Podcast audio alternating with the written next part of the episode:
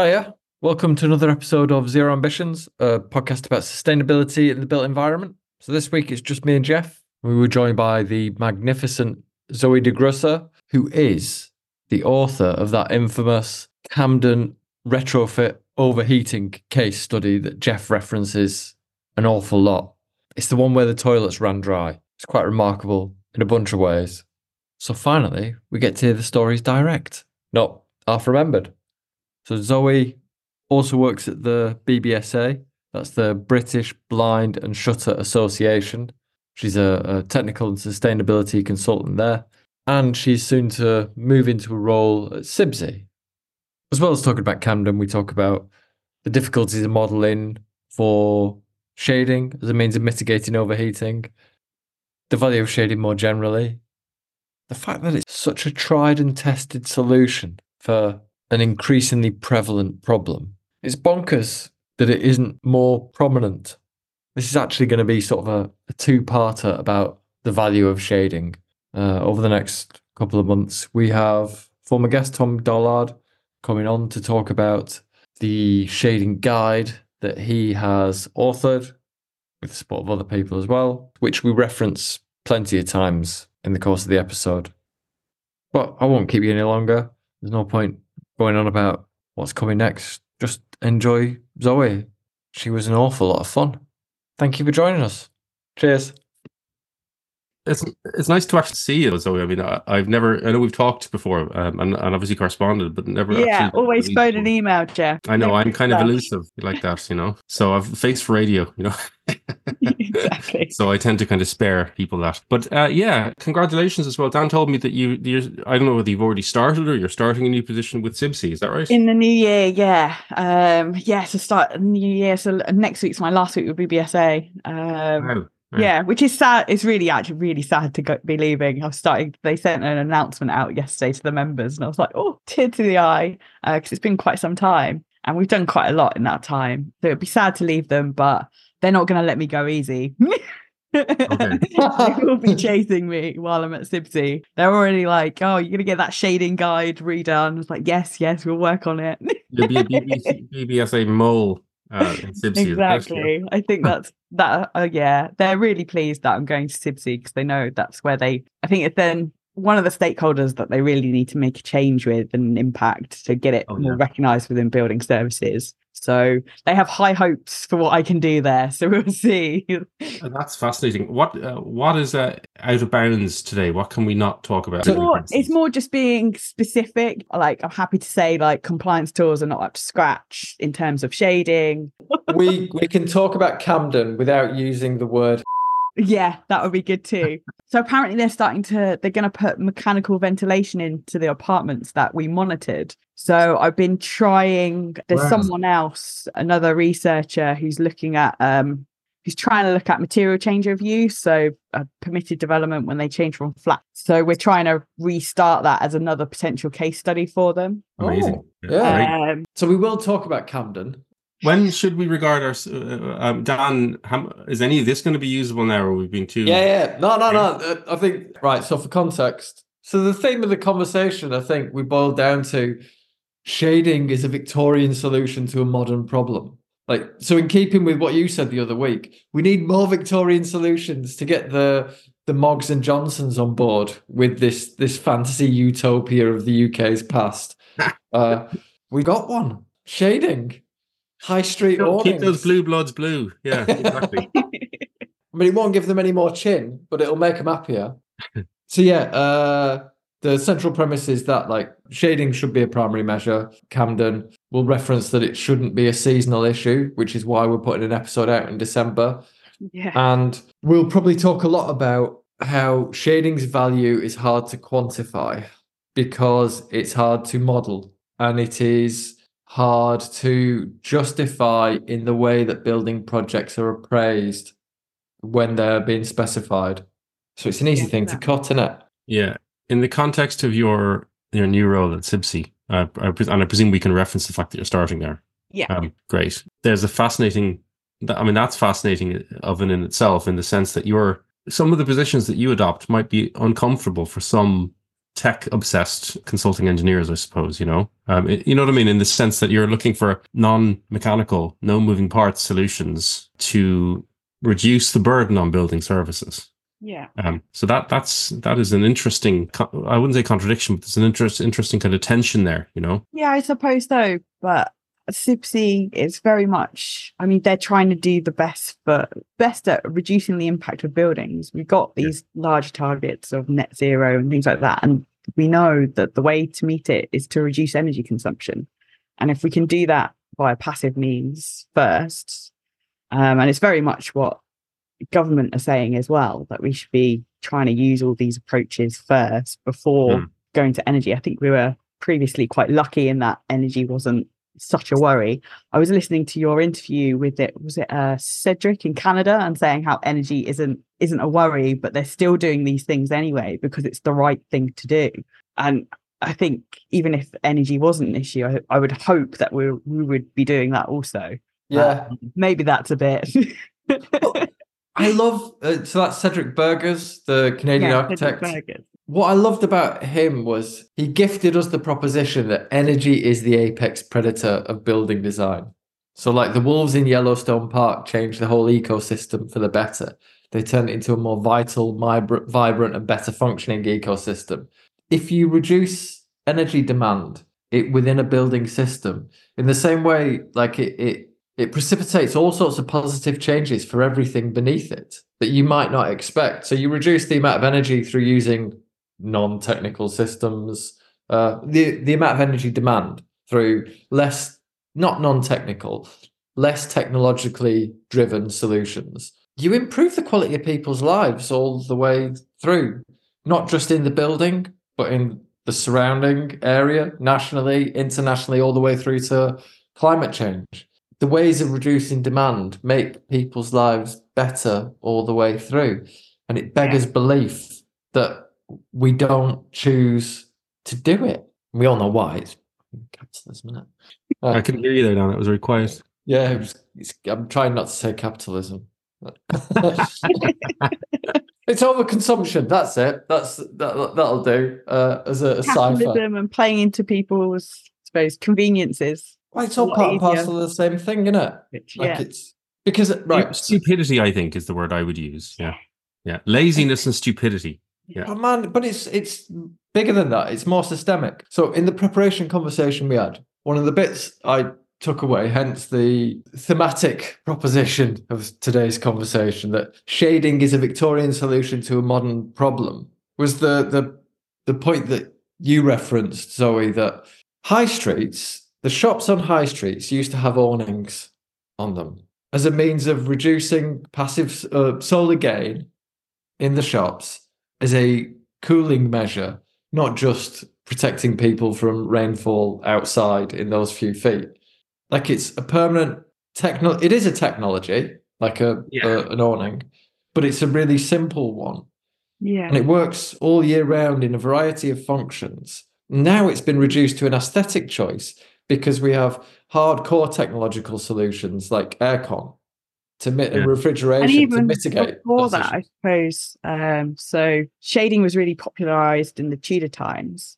And before, at that time, we didn't have glass. So there were really crude shutters, like just, yeah, just solid wood at your windows to, uh, to uh, keep buildings warm, to protect them, and also to protect them from the heat outside. So, I mean, it's something that we used to do pre-glass, and now it's kind of, yeah, it's changed. It's to keep um, big sweaty Henry the eighth cool. Was that it? Yeah. Yeah. Exactly. Okay. Yeah. That's that's amazing. Uh, there's actually a great picture in the um, Shading for, Hi- for Housing Design Guide of Buckingham Palace with external shading on. And I think it was eighteen, I think it was eighteen ninety-seven. Yeah.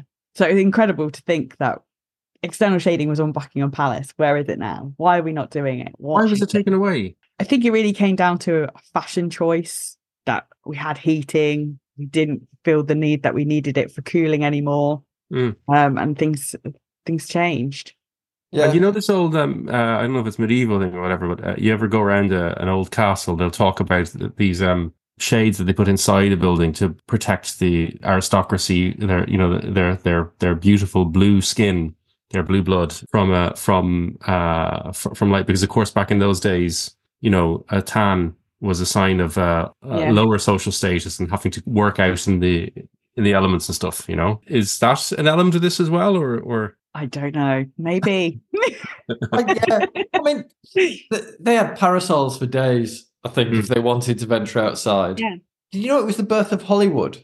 Like the, the colour film, rather, that popularised the tan because it looked so good on screen. So Hollywood celebrities, because of the, the aesthetics of film as a medium, they they made it become they made it be attractive. Where, as you said, like as a signifier of not being a manual labourer, not being stuck outside, toiling in whatever fashion, pale skin was a signifier of status. Although yeah, because of course, in the early um, movies and theatre before it, and I know this um, from my own personal experience to my TEDx talk as well, they'd cake you in, in pale makeup, you know, uh, to catch the light on stage. I, uh, when I was doing my TEDx talk, um, I arrived... Uh, I was trying to be really relaxed on the day of the talk. Um, so I took a long walk and I ended up being almost late for the talk, of course, you know, characteristic style. So the so the um, the person who was meant to be the makeup artist who was meant to be doing the makeup for me was unavailable. So I had to basically put it on myself. So when you look at my TEDx talk, there's a lot of extreme far shots of me, uh, I think, because um, of how frightening I look. Oh, Jeff. Oh, bless. Yeah.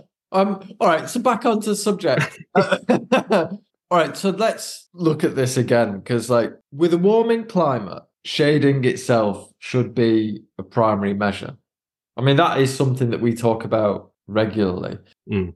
And overheating is now revealing itself as a present problem in the U K. Not one and Ireland, different. yeah. Yeah. yeah, yeah, sorry, yeah. You don't own us anymore, Dan, sorry. Yes. Well, I mean, it's not just in the U K, it's all over Europe, but Europe seems to be a little bit prepared for but this. You're not interested in Europe, you know, we know that. Yeah, yeah. I'm, I'm, speaking, I'm speaking in those terms for our Irish audience and the, the Europeans there. You don't listen to me, people in England. Yeah. you they don't are. Have to I mean, they're more ahead. You see, you see shading in Europe so much more commonplace.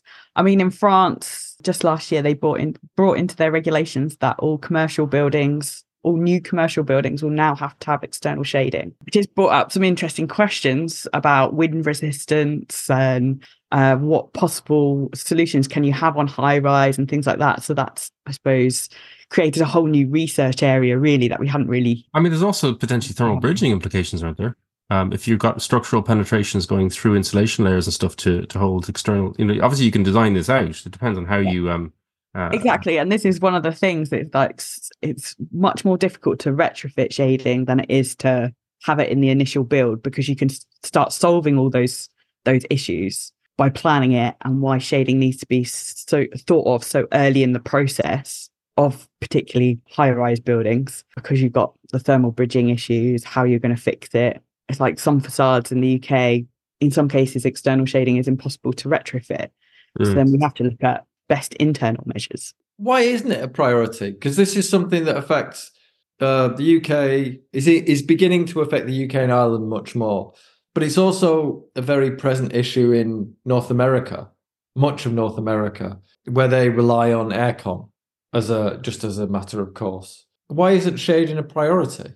I think it's always so. Hmm, so it's very difficult. So is it like the, is it the suntan of buildings? I think there, there's definitely an, an aesthetics issue we have um, with the, when designing buildings. We also have an issue around maintenance. So because it's not regarded, it's always been regarded as like a. Shading has always been thought of something for glare and daylight, less for thermal. And it's shifting our thinking that actually this product is beneficial for keeping our buildings cool. And we struggle to make that shift in the U K and Ireland. Thank you. Yeah. Where in Europe, it's it, it it's much more, more well regarded and understood. Is that um, not needs must, though, Zoe? I mean, they've had, you know, historically hotter climates than us. So, th- so they... You know, uh, they have yeah. this stuff baked in more, right? Yeah, so you think of parts of France, southern France, they know the hardship of being too hot for a majority of the majority of the year, where um, so perhaps that makes it easier to change regulations internally. I, I don't know, where in the U K and Ireland, it's a harder challenge. I mean, within regulations, it, there is some element of trying to minimise solar gains, both for commercial and now definitely for domestic with the introduction of Part O. And it's only, and at the moment, it's a case of time will tell to see how well implemented Part O will be. But again, we're only really addressing new buildings, and there's a lot to be done on retrofit. Would you which mind... is where I'd like to see things going in the future. Yeah. Would you mind explaining between years what Part O is for anyone who might not be aware, like like like me? Yeah. Um, so Part O is a new regulation that was introduced last year in England and Wales.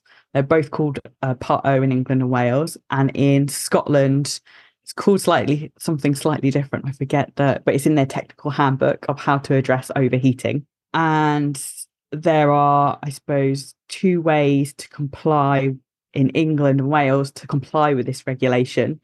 Um, it makes it very difficult because all the nations are slightly different in how they their particulars around it.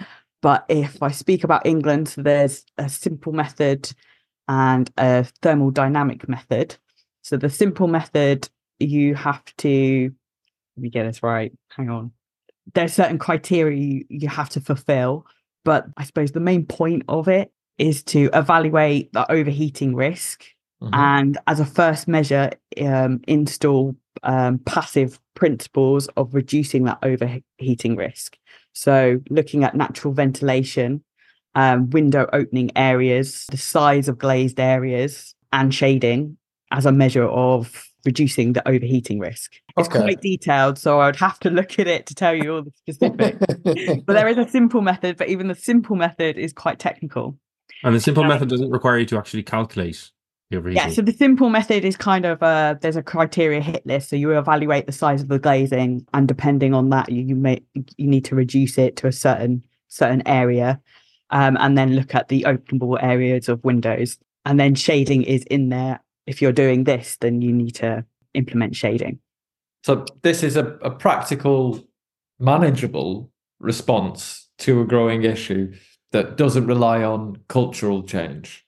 Like by cultural change, I'm, I'm referring to, you reference Fork in the South of France, Alex, who isn't here today. He's busy sorting some boiler problems out in his house. He talks about the routine that they have to follow at home in the summer months. You know, let the cool air in at night, stop it getting in in the morning, and open your shutters and manage your windows throughout the day with the sun, and something we're absolutely not used to. You close your building up in the morning, don't you, when you're going out? Yeah. Um, and uh, and then you open it at night. You know, night purge ventilation, they call it, for instance, when you're, um, which is, that uh, it's that's it's not just a cultural issue, it's a building design issue too, um, because if you've got like single aspect flats, for instance, well, how are you supposed to, you know, if you know no scope for cross ventilation, uh, at, at least, how are you supposed to use ventilation to to natural ventilation to to to, to assist with, with cooling in that case?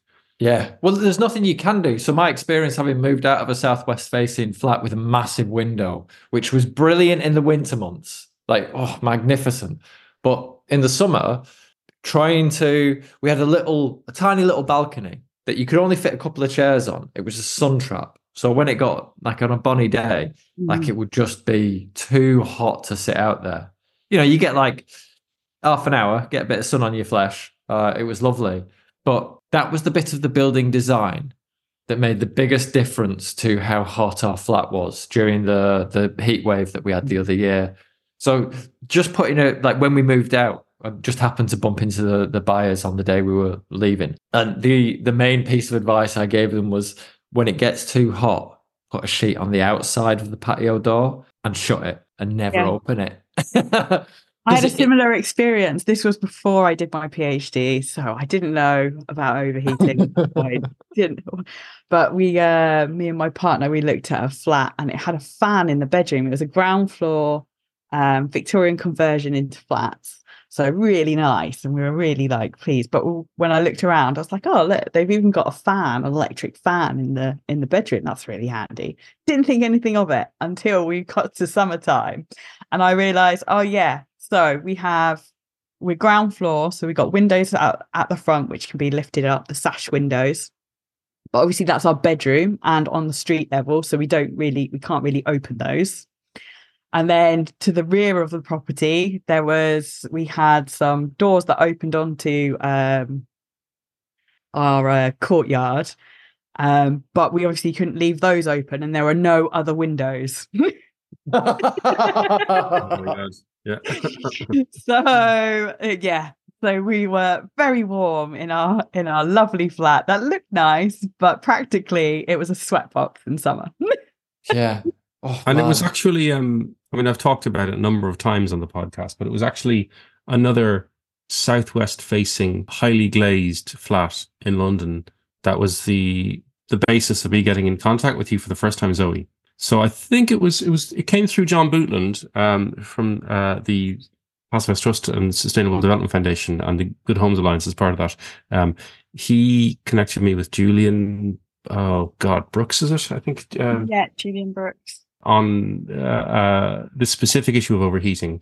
And Julian referred me to you. And I came across this amazing piece of research on this uh, this former shoe factory uh, on Bayham Street in Camden that you had that you had done, and I just thought it was a, a, insofar as an academic paper can be, it was a riveting read, uh, and um, it was um, extraordinary the, the the kind of insights that you you you came to from it. Was just amazing to get a developer who was willing to kind of actually engage, yeah. you know, and and uh, rather than just try and bury the problem, you know. So whoever, I don't know what the developer's name is, but they deserve enormous credit, whoever they are, for uh, uh, helping us all to uh, to advance our own understanding of how profoundly problematic overheating can be, and not necessarily even in very low energy buildings too. Yeah. Are we into Camden now? Yeah. Oh. Oh. So we were really lucky with that study. So it was, it actually caught us quite off guard because I was in the first year of my PhD, which generally it should be just reading, just reading and trying to work out what you're going to do for your research. But um, I had a member contact me who's actually the technical chair of our, of the B B S A, Dave Bush.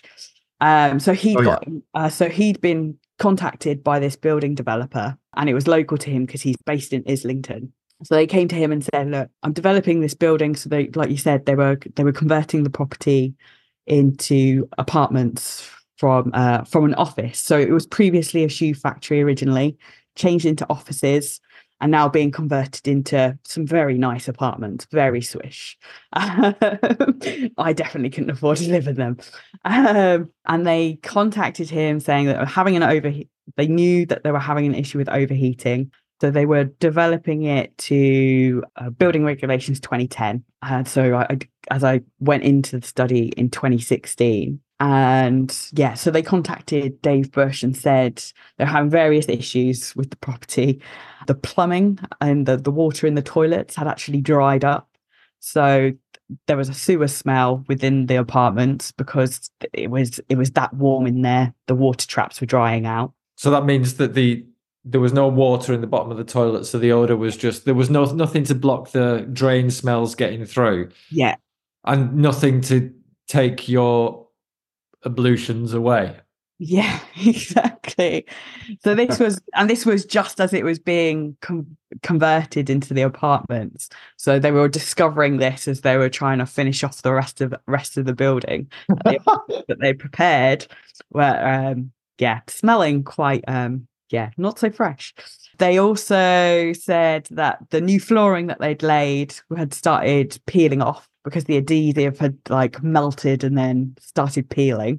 Um, so there were various issues. Anyway, so he was asked, what could you do? And Dave, being a, a good advocate of external shading, went external shading. Sadly, that wasn't going to meet the mustard with planning because the external facade, there was a walkway underneath. So it would be a safety issue to have external shading there. That was what was perceived. So we had to look at internal solutions. Oh, God. Right. But the developer was great because they were in the middle of developing and they still had a bit more work to do. Our chair said, ha, we have a PhD researcher. Would you mind if we came round and did some monitoring? So we were lucky enough to get two to three months in there in twenty sixteen between August and October to monitor the place. Um, and this definitely caught us off guard because I didn't have a clue of how I should be monitoring it. So we grabbed a load of equipment. I knew that we needed to monitor operative temperature as opposed to air temperature. And that That's was worth explaining what that is, because yeah. most people won't have a clue what you're talking so, about. Operative temperature is the temperature of a black globe. So we were really technical with our instruments. We got thermometers, a black plastic ping pong ball, black because we spray painted it black, and stuck that on the end of the thermometer. And that gives you a measurement of operative temperature. The idea being is that it's the closest representation to what a person would feel, a clothed person in that room. So we had... We were able to get into four of the apartments, and we chose the bedrooms to monitor. And these were on the southwest facade. So we stuck sensors in four of the bedrooms that were all similar sizes, I stuck a sensor in the middle of the room. And then, because it was a manual reading, I recruited some students from uh, London South Bank University. They were my peers, actually. They were. I went through university with them, and they were running up and down stairs for me every ten minutes, taking these measurements from these four rooms. Um, and it doesn't sound that bad. For, so... for two months. So this was between August and October. So we had to work in work on work days, and we obviously had work around other people's commitments. But we managed to get good data for, I think it was about twenty days. And then this got ruled down to fourteen days because there was a few errors in how the measurements were done. That's still um, a hell of an undertaking, though, you know? Yeah. I love so, that detail. The, like getting your peers and making them run up and down stairs all day and punishing Keith. Yeah. They, they were definitely getting paid. For, for a pittance. And I was being, drinking ice cream and water, especially because at the start we were in a heat wave. And I think external temperatures were around thirty-two degrees. But our first measurement, Uh, well, one of the early measurements was forty-seven point five degrees in one of the unshaded apartment rooms. It was really staggering. And obviously we had cooler days as well. So when like looking at the data, I tried, so we looked at the data set and worked out what days we had available and tried to, so I think I had five days where the external temperatures were between twenty and twenty-five, five days where it was twenty-five to thirty. And I think I, I included four days where there were in excess of thirty degrees outside, something like that. Oh, no, I may have said that wrong. Hang on.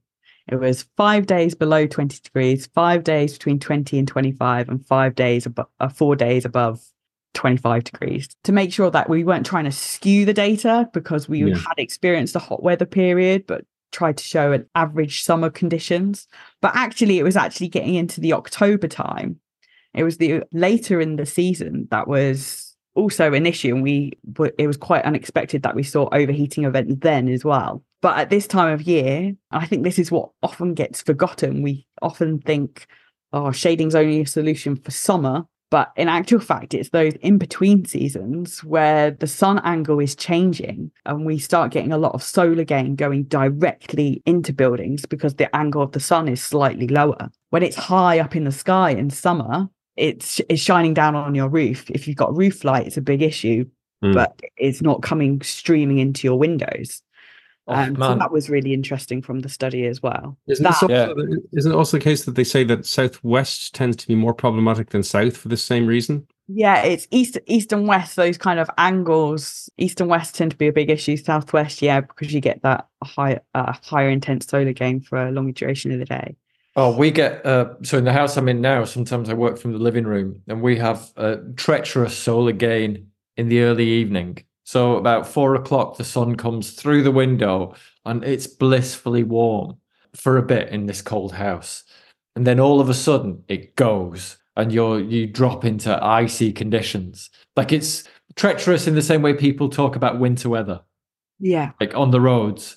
Like this, this radiant heat is so misleading. It lulls you into a false sense of comfort and security, and then cruelly snatches it away as the light dims around you. Prick. Yeah, and that's exactly what we picked up when doing our monitoring. You, all of a sudden, at a certain time, like later in, well, later in the afternoon, you start seeing this massive increase in operative temperature because the sun is on the majority of of the room, and it and it's that it's that issue. If you were to be using those rooms at the time, they become impossible to work in or live in because you, you've got this stream of solar gain. Um, and that's why shading, it stops it. It stops it before it enters the building in the case of external shading. So then it's easier to manage your property through passive ventilation through the rest of the day. So in our study, we did also incorporate ventilation. So uh, like you mentioned earlier, we opened the windows. I think uh, we stopped our monitoring at four o'clock in the afternoon. And so before we left, because they had to lock up the lock up the building and everything, we opened all the windows. And then when we came in in the morning, we closed them to, to try and emulate also a person's behaviours of if they were to go to work. If they were to leave for the day, they'll likely close their windows for security, for safety reasons, and then come back and have these uh, high temperatures at four or five. So going back to what you were talking about earlier, would Part O have prevented these conditions? If they were, yes, yes, one hundred percent yes. So at the moment, yeah, I mean, the size of the glazed area and the opening area of that window was so was tiny in comparison to the size of the window. It was ridiculous. And also, I, I mean, that case study, it really had all the hallmarks of having an overheating issue. You had quite low floor to ceiling heights, a thing that a lot of pop developers do to try and and mm-hmm. increase occupancy within a building. Large glazed areas, you had bedrooms on the wrong on the wrong the facade, really. I mean, if you were to think about it logically, you'd probably put them further back. You had no access to cross ventilation because you had single-sided apartments. Yeah, there were lots of warning flags that this property was going to overheat. Well, okay. you're also I'm also thinking about how realistic it really would be in London to expect people to open windows uh, overnight, you know. Uh, whether it's for, you know, maybe for higher higher up ones, people might be willing to, if there wasn't a security concern, but, you know, noise, pollution, you know, I don't know. Yeah, we did actually do some acoustic recordings overnight as well, because that was one of the things that we were thinking about. And it was, I can't remember specifically, it was in my thesis, but I did acknowledge that I think in either case, it was quite loud because there was a bus stop right outside the property as well. Um, right. That obviously operated all night, twenty-four hours buses in London. So you'd get you'd see these fluctuations, but it was substantially louder in those rooms when the windows were open. But I think I don't know. I I think me and Dan spoke about this before once, um, and I, oh, I can't remember if I mentioned it. But my apartment also, the one that overheated, also had a train line at the back of the garden.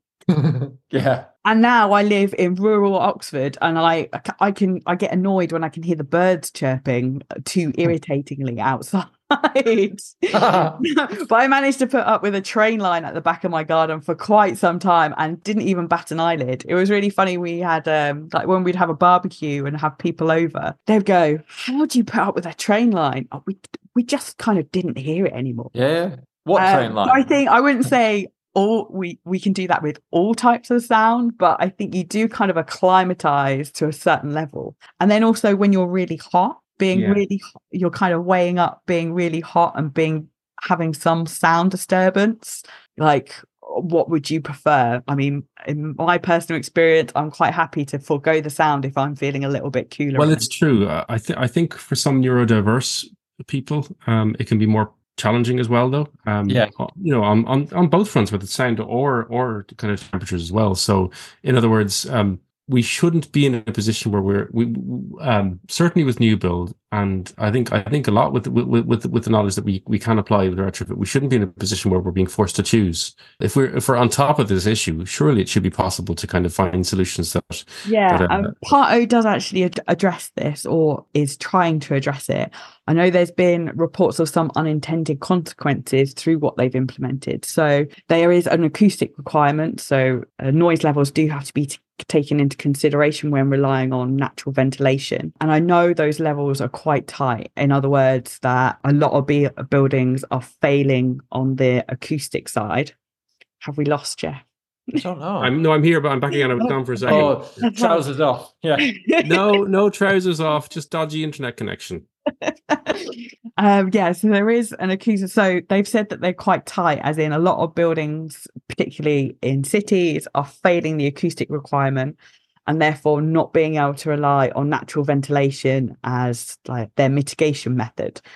So then they're kind of shown down the route of mechanical ventilation. And so what has been said is that a lot more properties are going down the mechanical ventilation route, which is, in my eyes, okay, but I'm just a little concerned that they're not also including shading in those strategies to yeah. try and reduce the mechanical ventilation. From what I've heard, I don't know, you hear, hear things on the grapevine. It seems that they're just going, right, acoustics failed, so mechanical ventilation it is, which oh, is not God. really what should be happening. They should still be trying to lower the load on mechanical ventilation as far as possible that, well, by implementing yeah. shading as well. Yeah, yeah, but that's an approach that you see throughout, I mean, not just the, the construction industry, throughout all industries. Like, I can't be bothered thinking this through. What's the other thing we do when this happens? Oh, yeah, just, just fuck that into it. Who cares? And, I mean, this is why the retrofitting of shading,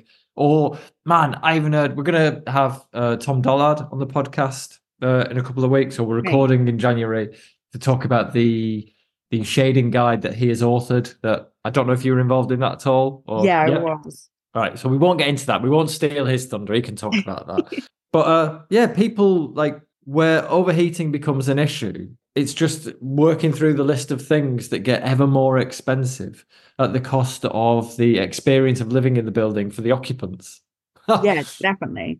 Uh, I mean, I'm also, so as part of B B S A, I'm also part of the European Solar Shading Organization. And we recently commissioned a study by Guidehouse. They do a lot of uh, great, great work, mainly to produce evidence for um, policy holders and things like that. And they did a lot of modeling work around shading. And one of their outcomes was that if seventy percent, I think it was seventy percent of existing buildings that have aircon implement automated external shading, that there'll be, I think it were, it came down to two hundred fifty billion euro saving through Jesus. the implementation implementation of automated shading.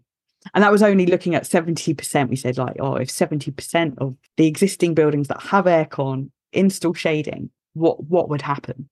Um, so that was put forward as part of a, a package of evidence for the next E P B D release. So. But, That beggars oh, right. belief, which is just uh, which has just been agreed actually a few days ago. Yeah, yeah. yeah. I haven't looked at it yet, so don't ask me. Well, you've no interest in it in Brexit. I'm sorry. Yeah, no. it, it is of no consequence to us. Yeah, you can stick your taxonomy. We're making up our own.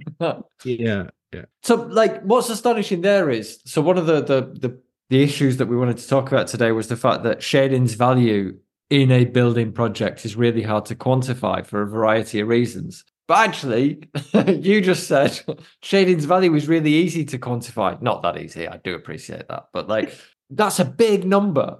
That is that... a big number. Yeah, I think we spoke, yeah, it's going on to modelling. And to get to that point with that study was a lot of work and a lot of, oh, this software doesn't do this and this software doesn't do that. But yeah, it does quantify. And just, I just want to go back to our case study because we did get some, like, good outputs from it. Because so I think I said that we evaluated, um, so we had these four apartments and we put in different shading strategies, and we had some um, good differences in this operative temperature, which represents people. So on the day that I said it reached forty-seven point five degrees, when we had internal shading, that temperature was reduced to thirty-two degrees. And when we had external shading, it was reduced to twenty-nine point five degrees. So with internal shading, there was a fifty, fifty and a half degree reduction. And then with external, it was eighteen, an eighteen degree reduction. So again, trying to quantify, we've proved in a real building that shading does work. Mm-hmm. And it's not that case, obviously, in on that particular day, the temperatures were quite high, but this is why we looked at a range of different days. And then kind of we do those averages that I don't, I'm not a massive fan of averages, but in this case, it was needed. So we found that internal shading helped reduce in this particular building the temperatures by nine to thirteen degrees over those fourteen days. and external right. shading by eleven to eighteen degrees. That's, they're big temperatures. They're things that we'd would really feel the difference. Um, and not a lot of energy would be needed to reduce those temperatures. Well, it's just a small amount of embodied energy, I guess, you know, to, to save an enormous amount. The thing is, where I go to next with this is, given the given the way temperatures are going, um, and given the kind of weather events we're starting to see more now. I remember in Ireland this September, October, I think it was, I think a prominent Irish kind of climate journalist, John Gibbons, posted some one or two in the morning weather data from his house, and it was um, twenty-two degrees, something like that. Yeah. So in other words, the strategy that we've seen employed by kind of more enlightened people in the past of um, of purge ventilating at night, there are some situations in which it's not really going to, you know, if, if the air is is is already at a really quite a high temperature at night, yeah. You're kind of snookered, aren't you? Yeah, it's a really good point. I was trying to convince my neighbours of this during one of our heat waves. They're an elderly couple. I told them my, what I do. They know what I do for a living, but did they believe me? No. So I was trying to encourage them to keep their windows closed. I said, look, it's hotter outside. You need to like keep those windows closed and keep your curtains and everything, stop the, the sun coming in. And uh, yeah, to keep it cooler inside for, for, for a longer time. And then when it changes in the evening, like late at night, then, then open all your windows up and let that hot air out. But no, they were they were adamant. They knew best. We're going to open the windows all day. Yeah, keep calm and carry on. That's it. Yeah. Um, well, but that's the thing. It is a lot of it is to do with behaviour and culture, and I think a large part of it can be we can make occupants more comfortable by giving them the knowledge and repeating those messages on how to combat overheating and how to make themselves more thermally comfortable. I think part of that is like the cultural issue in terms of. What does the sun represent to us? And I, I'm speaking on behalf of the Irish as well here, Jeff, as the nations that don't get an awful lot of sunshine. Uh, do you remember we had Robin McAlpine uh, on the podcast? Yeah. The year before last. Yeah. And he told us a tale about teaching his Mexican... Was she Mexican? Missus She was from a sunny place. Yeah. yeah. I might have mixed up them stories. Doesn't matter. She was from somewhere sunny. And...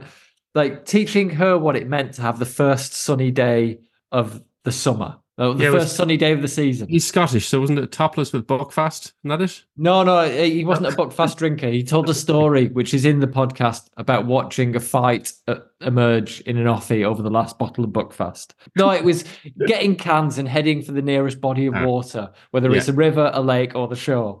And this is something which is Uh, endemic to our population. As soon as as soon as the sun hits us, like, boom, we are outside. Taps off uh, if you're up north of the border, or just in the beer gardens, wherever you can. So the association with the sunshine, like, it can't be bad for you. The heat is good for you. Like, there is this peculiar, perverse notion, which it's incredibly hard to shift. The idea that opening your windows will help is like this, this a cultural relic. Now, because we've never really had heat to such a degree that would mean that there's more hot air outside than inside. That like, and also not used to working or having to continue normal day-to-day life. You think most of the time when we experience these high temperatures is when we go abroad and we're relaxing and we're not so yes. bothered then. And we don't mm. really mind if our, our villa is dark inside because there's shutters and things like that. We're on holiday. But when it's coming to like trying to I don't know, doing things at when you're experiencing these hot temperatures at home, when you're still getting on with your day to day, we just need to work out how to how to manage that. Yeah, well, day to day. Well, thinking about that specifically in terms of building design and construction, every summer you're asked about Camden. You told me, which is preposterous, but absolutely pre- predictable because shading should not be a seasonal issue for the reasons we've discussed already today. Now. One thing that surprised me in our prior conversation was that you described shading as a stress purchase. Yeah, like, yeah. And if yeah. you're under stress, it's already too late. Exactly. Like, so we're often, and this kind of gets back to retrofitting shading being a lot more expensive, a lot harder to do. You're also limited with what options you can do. But we're often called, just in the case of, in our, in our case study, we're called afterwards to say, hang on, we have a problem. It's really hot. And then it's the case of, well, I need a solution. I want it tomorrow. What can be done? But a lot of the time that means we can't implement the best solution for, for the given problem. Mm. So things like with external shading, motorization is really, really useful for those higher floors. So that's something that's not ground floor.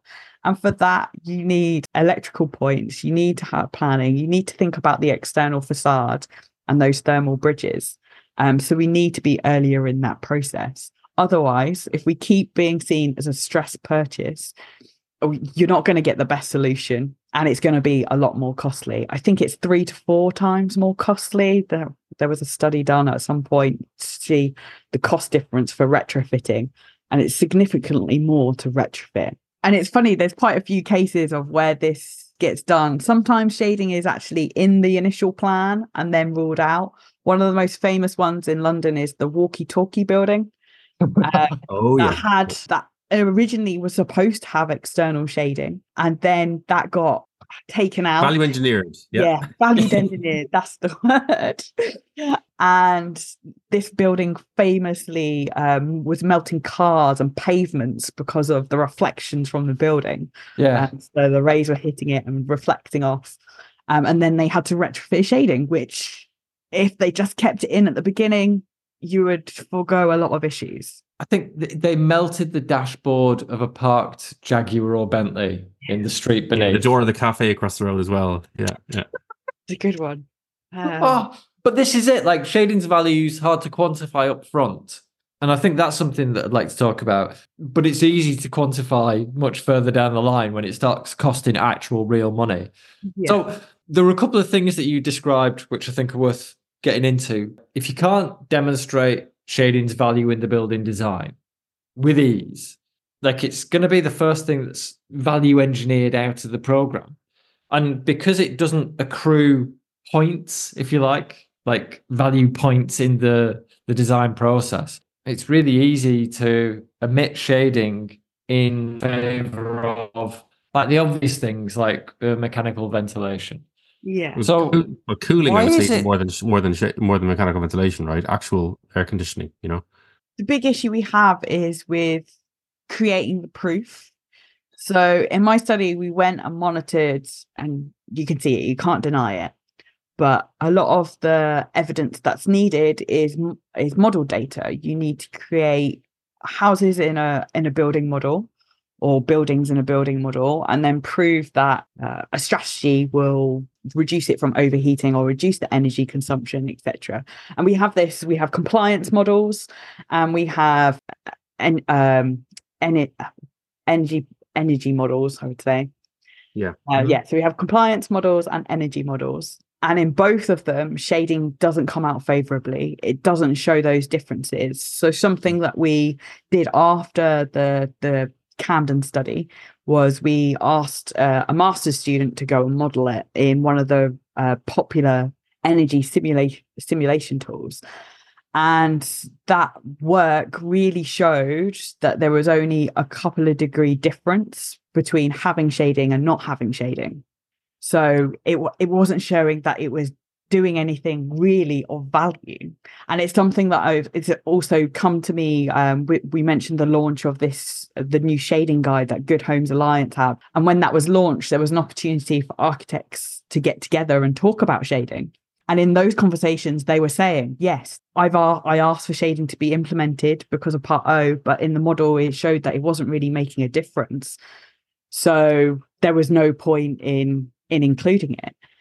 Uh, and this is our key issue at the moment, that modelling shading is, is very difficult. So recently, um, CIBSE created a new modelling guide called T M sixty-nine, titled The Dynamic Thermal Modelling of Basic Blinds. And this is because we they title it Basic Blind because they realised the complexity of modelling different blinds, uh, and that a lot of softwares that are used in the U K market are not uh, user-friendly to shading products because we have historically haven't had to model them since like the like the reintroduction, what we're trying to do now, of shading products. So they're not geared up for the inputs of shading products really at the moment.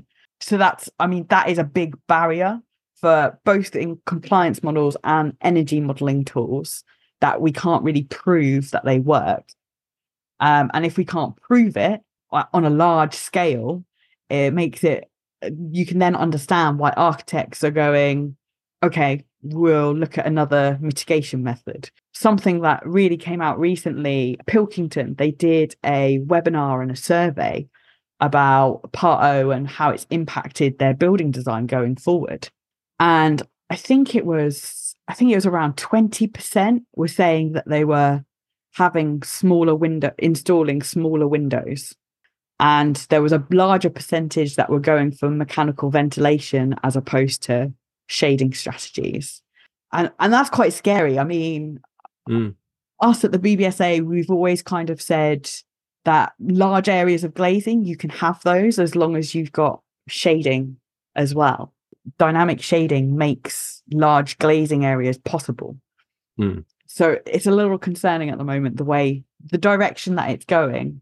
But with all introductions of new regulations, there are unintended consequences. And yeah, I think for me, the, the oversimplification is the issue. I don't necessarily have a problem with um with people moderating window size uh, because, you know, windows can be, from an embodied carbon perspective, from yeah. a heat loss perspective as well.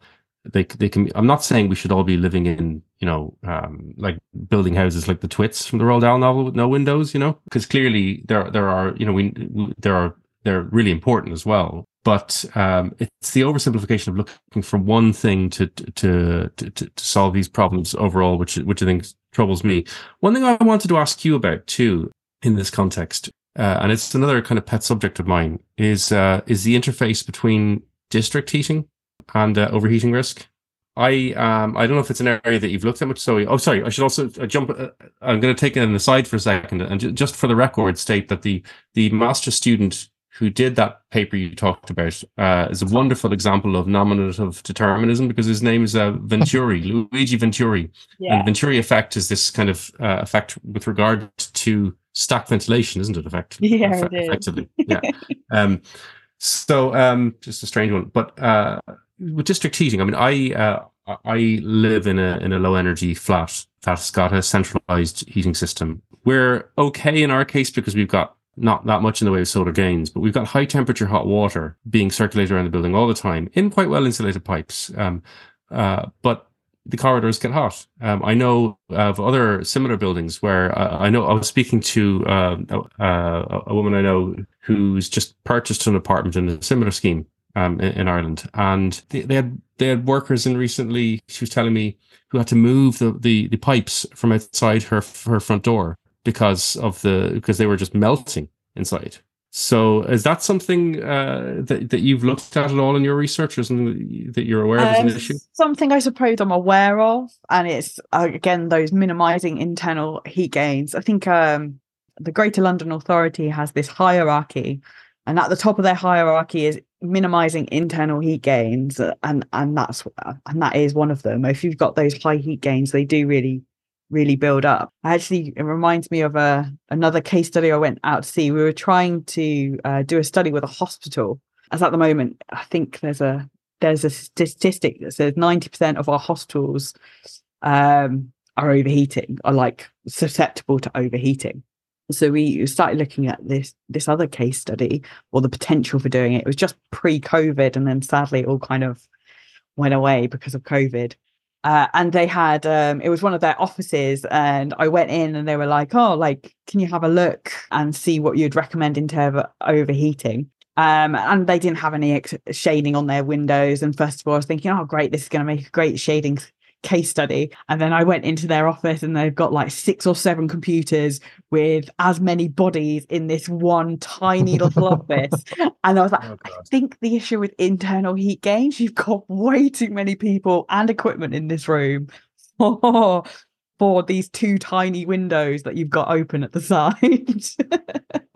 But no, I can, I, I can understand, Jeff. It's a frustrating situation to be in, especially when there's nothing that you can really do because it has to be on all the time. Yeah, it's it's just a, an issue that I think needs to, again, speak to me to to the need to have a really well-rounded understanding of the different factors that can kind of uh, combine to create yeah. problems in buildings, you know? Um, yeah, and it's about the placement or placement of the pipework and things like that. And commonly it goes through corridors, and it, you always have this issue of those corridors being really warm. I know I've walked into me- quite a few London apartment blocks and it's just sweltering in the corridor. I, I actually have a neighbour, uh, sorry, um, a, a friend and neighbour who, who um, in uh, another apartment building across the road, and the same, essentially this by the same developer. And uh, after to check this out with him, because he was he, this guy's quite green, and he was he had a strategy where he was going to be leaving the front door of his flat. He's now he's a young kid, uh, a ten-year-old kid, um, but he was going to leave the front door of his flat open all the time to, to rob heat. Yeah, I don't blame him.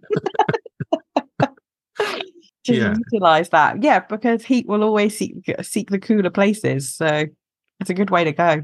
Free heating. Yeah, it's it's it's it's a tricky one though, because uh, I, I think back to um, the, famously we had these tower blocks um, in, in Ireland with district heating. Um, we had early experience of kind of Soviet style district heating in the Ballymun, in a kind of a deprived area of Dublin where there were sort of multi-story tower blocks uh, built um, in the I think the sixties. Uh, they've all been knocked, um, and this, there were stories of uh, of the junkies hanging around in the in the corridors um, because of the heat. You know, so that's the last thing you want is you walk in into your living room and there's a junkie sat next to your ten-year-old. You know, yeah. yeah. Um, so, Unless yeah. you're a drug dealer, in which case, oh man, that's ideal. But uh, Well, potentially. Um, yeah. I mean, what you'd really want to see there is a way for that heat to escape. So either, yeah, some you need more ventilation in the corridor areas, which is difficult to obviously design in yeah, because they're in corridors, or mechanical ventilation to help extract it.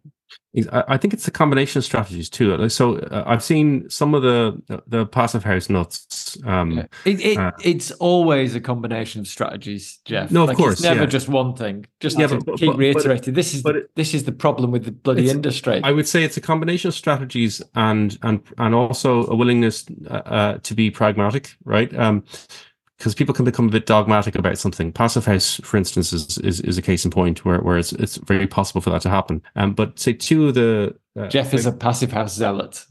No, I'm not. No, I'm not. um, so uh, Nick Grant and Alan Clark would be two of the leading brains on passive house in the U K. They've they've done a lot of work, anecdotal, you know, monitoring of passive houses in heat waves, where they're using this strategy of putting the ventilation system on summer bypass mode, of course, shutting all the windows, and then night purge ventilation, and then, you know, sharing the results usually on social media. Um, and um, the performance tends to be pretty good, but I think there'd be a recognition there that, uh, that you know, that, again, if we get prolonged heat waves um, where the temperatures are high at night, you, you may even need, end up needing some active cooling, for instance. Um, and um, the other thing uh, that, that's worth flagging here is that passive house, while it seems to work really well for, for single dwellings, Uh, there's a recognition, even the Passive House Trust published some guidance on, um, I, don't, I don't know if you saw it, Zoe, on summer comfort um, a couple of years back, um, where they're explicitly recommending don't rely on the assumptions in, in Passive House and in, in the Passive House Planning Practice software for large buildings in terms of, of, yeah. of overheating, because it, because P H P P averages the overheating for the whole building. And if you've got like a, if you certify a whole apartment building, then you may have some cool cool flats and some hot flats, and then overall see that there's no issue. Uh, so more more um in other words, it's important that we see that that we you know that that even people who are custodians of the likes of Passive House Standard are not being evangelical about it and recognizing where you need to do more. Yeah. And it's really interrogating interrogating those models and looking at, okay, so what's our worst case, what's our best case within the same building, so you can work out how bad. And I think this is where I get, I think I mentioned earlier, averages. I always worry because this is where kind of evaluations go a bit skew. We start, we we get drawn into looking at these averages where it's the extremes that we're trying to reduce, yeah. not the averages. And it's the extremes that we need to look at to make sure they're not too extreme. I mean, last year, was it twenty twenty-two in England, they reported four thousand five hundred deaths, uh, additional deaths due to overheating. Um, and those numbers are just increasing each year. And I, I mean, I'm, I'm taking it seriously. I mean, this is what we're, we're trying to mitigate against. And if we keep, yeah, we have to be wary of those averages.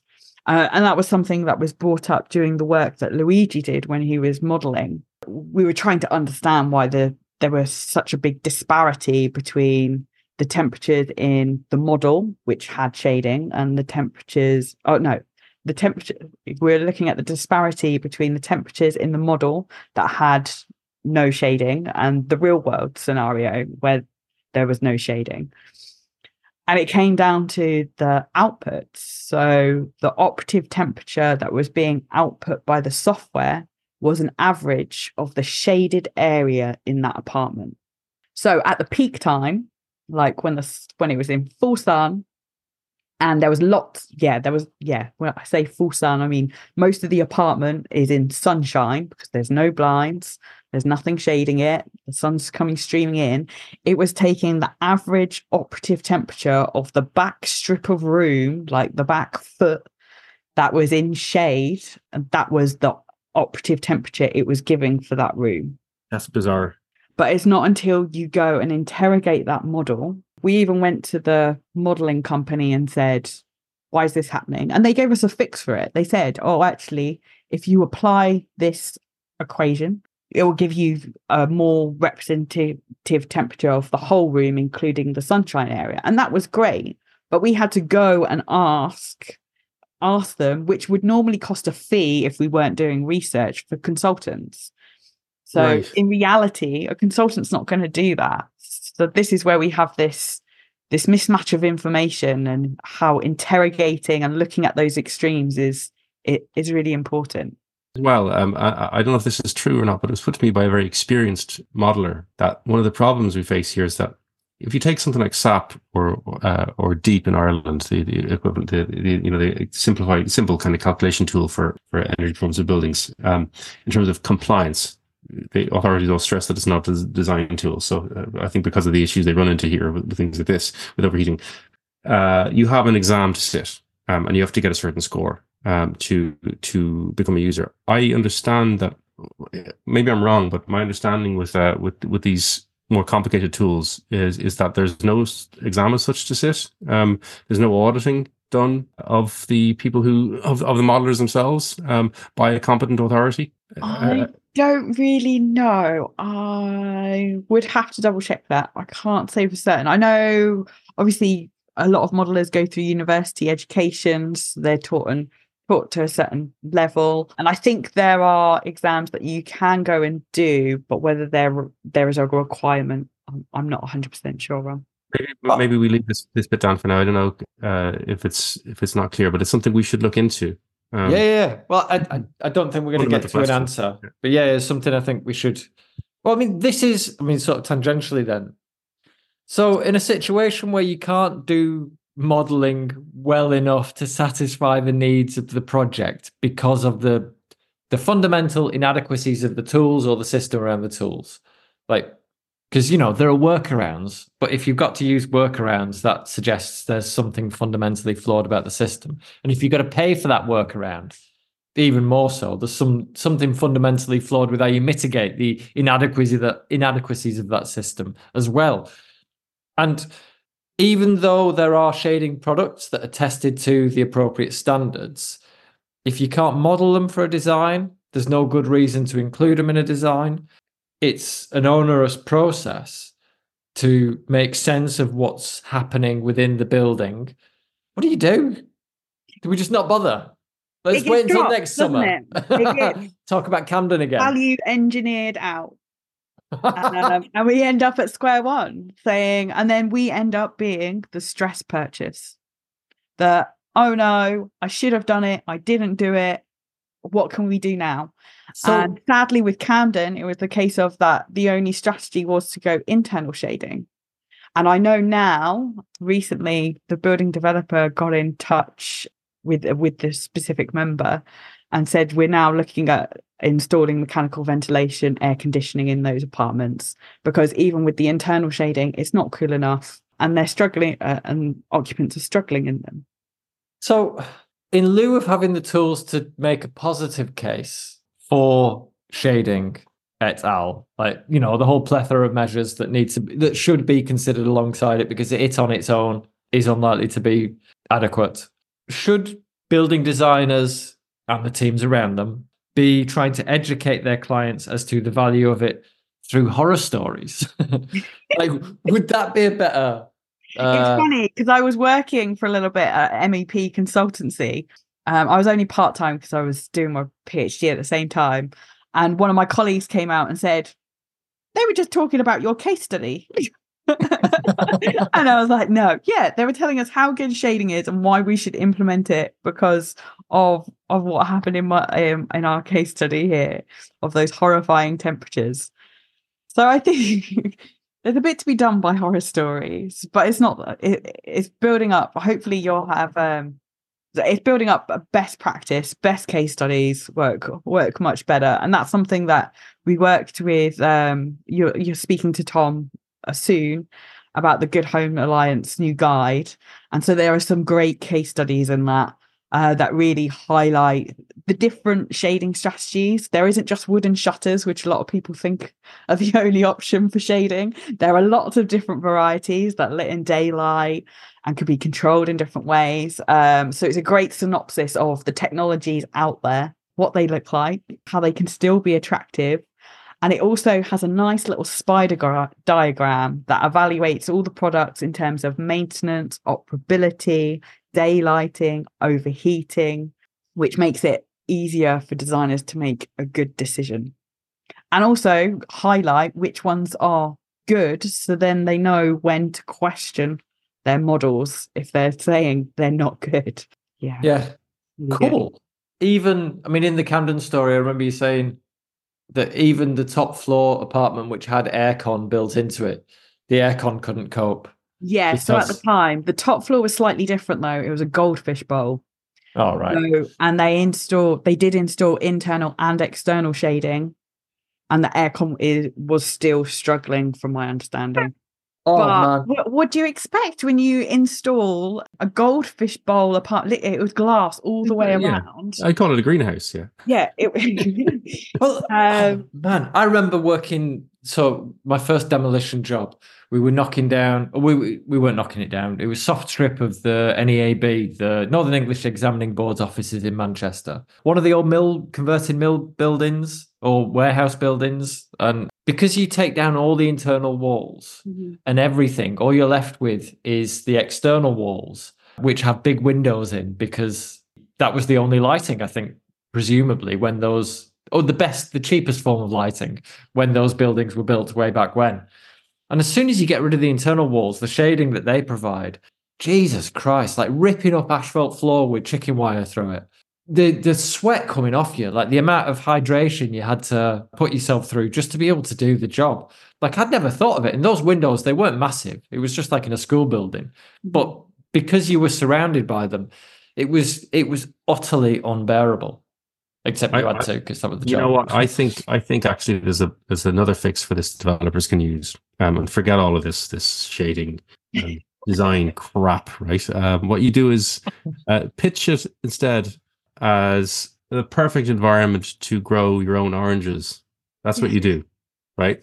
Grow, yeah, perfect. Turn, you know, turn it into a different kind of a. But it would be great as a roof garden for the rest of the apartment. It's hilarious. Yeah. All right. Um. So I think I think we can probably wrap up now. We've done somewhat like time. We've probably gone over. Is there anything? So use more shading, just do it. Uh, and don't just think about it in the summer. Like, we're putting this out in December because we need to be thinking about this all year round, not just because of the, the low winter sun, but just because it's it's an issue that should not be, we should not be thinking about it just because it's nice outside. So is there anything else we need to be thinking about before we wrap up? Or any anything we should have asked that we haven't?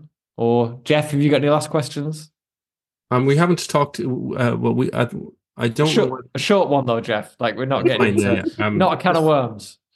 I just, I'm just fascinated by the fact that you, congratulations on your new role with CIBSE, um, and um, fascinated by the, you know, venerable uh, institute uh, as it may be for uh, for uh, building service engineers uh, should be taking on someone whose uh, main argument is going to be to try and reduce the burden on, reduce the emphasis on on building services. Oh, I think you too. You think too poorly of CIBSE. There are some good people no, they're great. there, and yeah. they are trying um, Yeah, I, I mean, they they have done for a long time. Anastasia Malona at CIBSE has Absolutely. been fighting the overheating battle for quite some time. She's very passionate about climate change. And we also have G- Julie Godfrey, Godfrey there, who does yeah. a lot of work on um, embodied carbon and trying to reduce that impact. So there are some well-versed individuals within CIBSE. It's just changing the tides. And uh, and it take and it does take time to do that. Uh, we send I think, sending the right messages out consistently.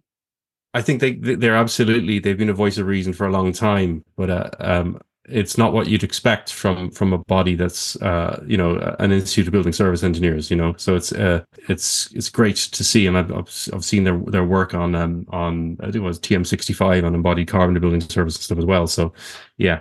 Um, really looking forward to seeing what you can achieve in there. You know? Yeah. Oh, and like since we were cussing out S A P earlier, like the I don't know if you saw that the Home Energy Model Future Home Standard Assessment Consultation Tool was just pushed out uh, the other day. So there is also D LAC have just put a consultation out. They're probably doing it all at the same time on uh, Part L, Part F, and overheating Future Home Standard. Mm. So that just got released, and in it, in part. In the Part O section, they specifically ask about material change of use, whether homes undergoing material change of use should be part of, like, have to go undergo Part O.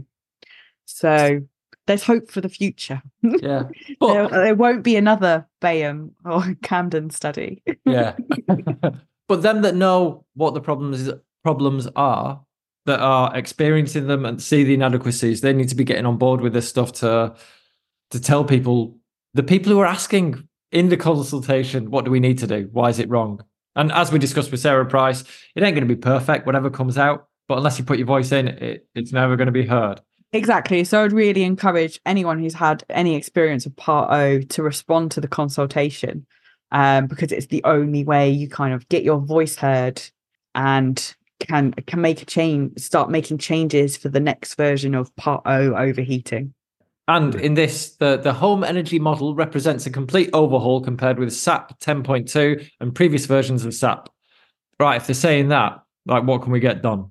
I mean, I'm just a gobshite on a podcast. There's not a great deal I can do in terms of contributing, but I would. We'll have a link to all the things, uh, I'm sure, in the show notes. All right, anything to plug?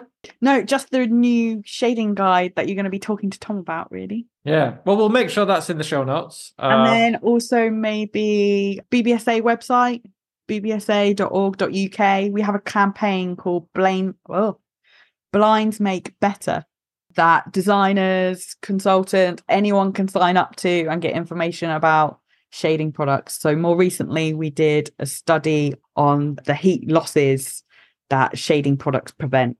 So we tested products at Salford University and found that the best performing product stopped heat losses through windows by thirty-three percent. So that's worth having a quick look at at this time of year. Cool. All right. Um, Jeff, you got anything? No, just to say, uh, b- bizarre coincidence that uh, I just checked my emails cheekily, and I have an email, an inquiry about advertising from a fella An English fella who sells solar shading. Oh, good. So there you go. Yeah, yeah. Sorry, I don't know what I'm doing. Um, yeah, thank you so much, Zoe. It's great to have you on, um, no, and uh, I'm really going to look forward to following your work. Um, you know, and and uh, um, see what horrors you expose next. You know, yeah. Thank you very much. It's been great chatting with you both. I really enjoyed it.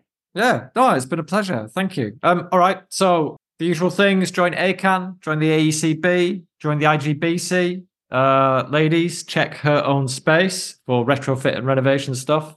As Jeff has so elegantly introduced, uh, advertise in Passive House Plus. If you've got a business that needs to advertise, it is one of the, the best places you can. It does generate results. You know, Jeff used to offer a, a an inquiries or your money back guarantee with advertising years ago. Such was his confidence.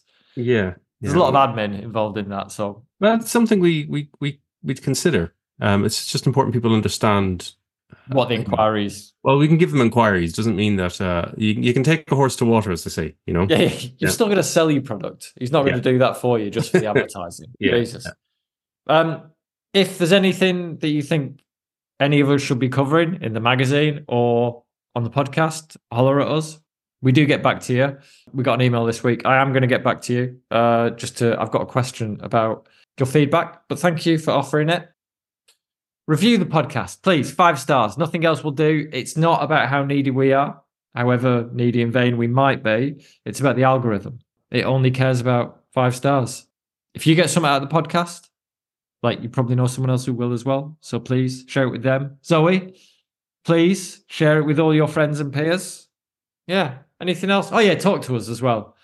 The consultancy. You need any help, or you just want to chat with someone who might know more than you about a thing that you're interested in, and we might not, but we probably know people who do.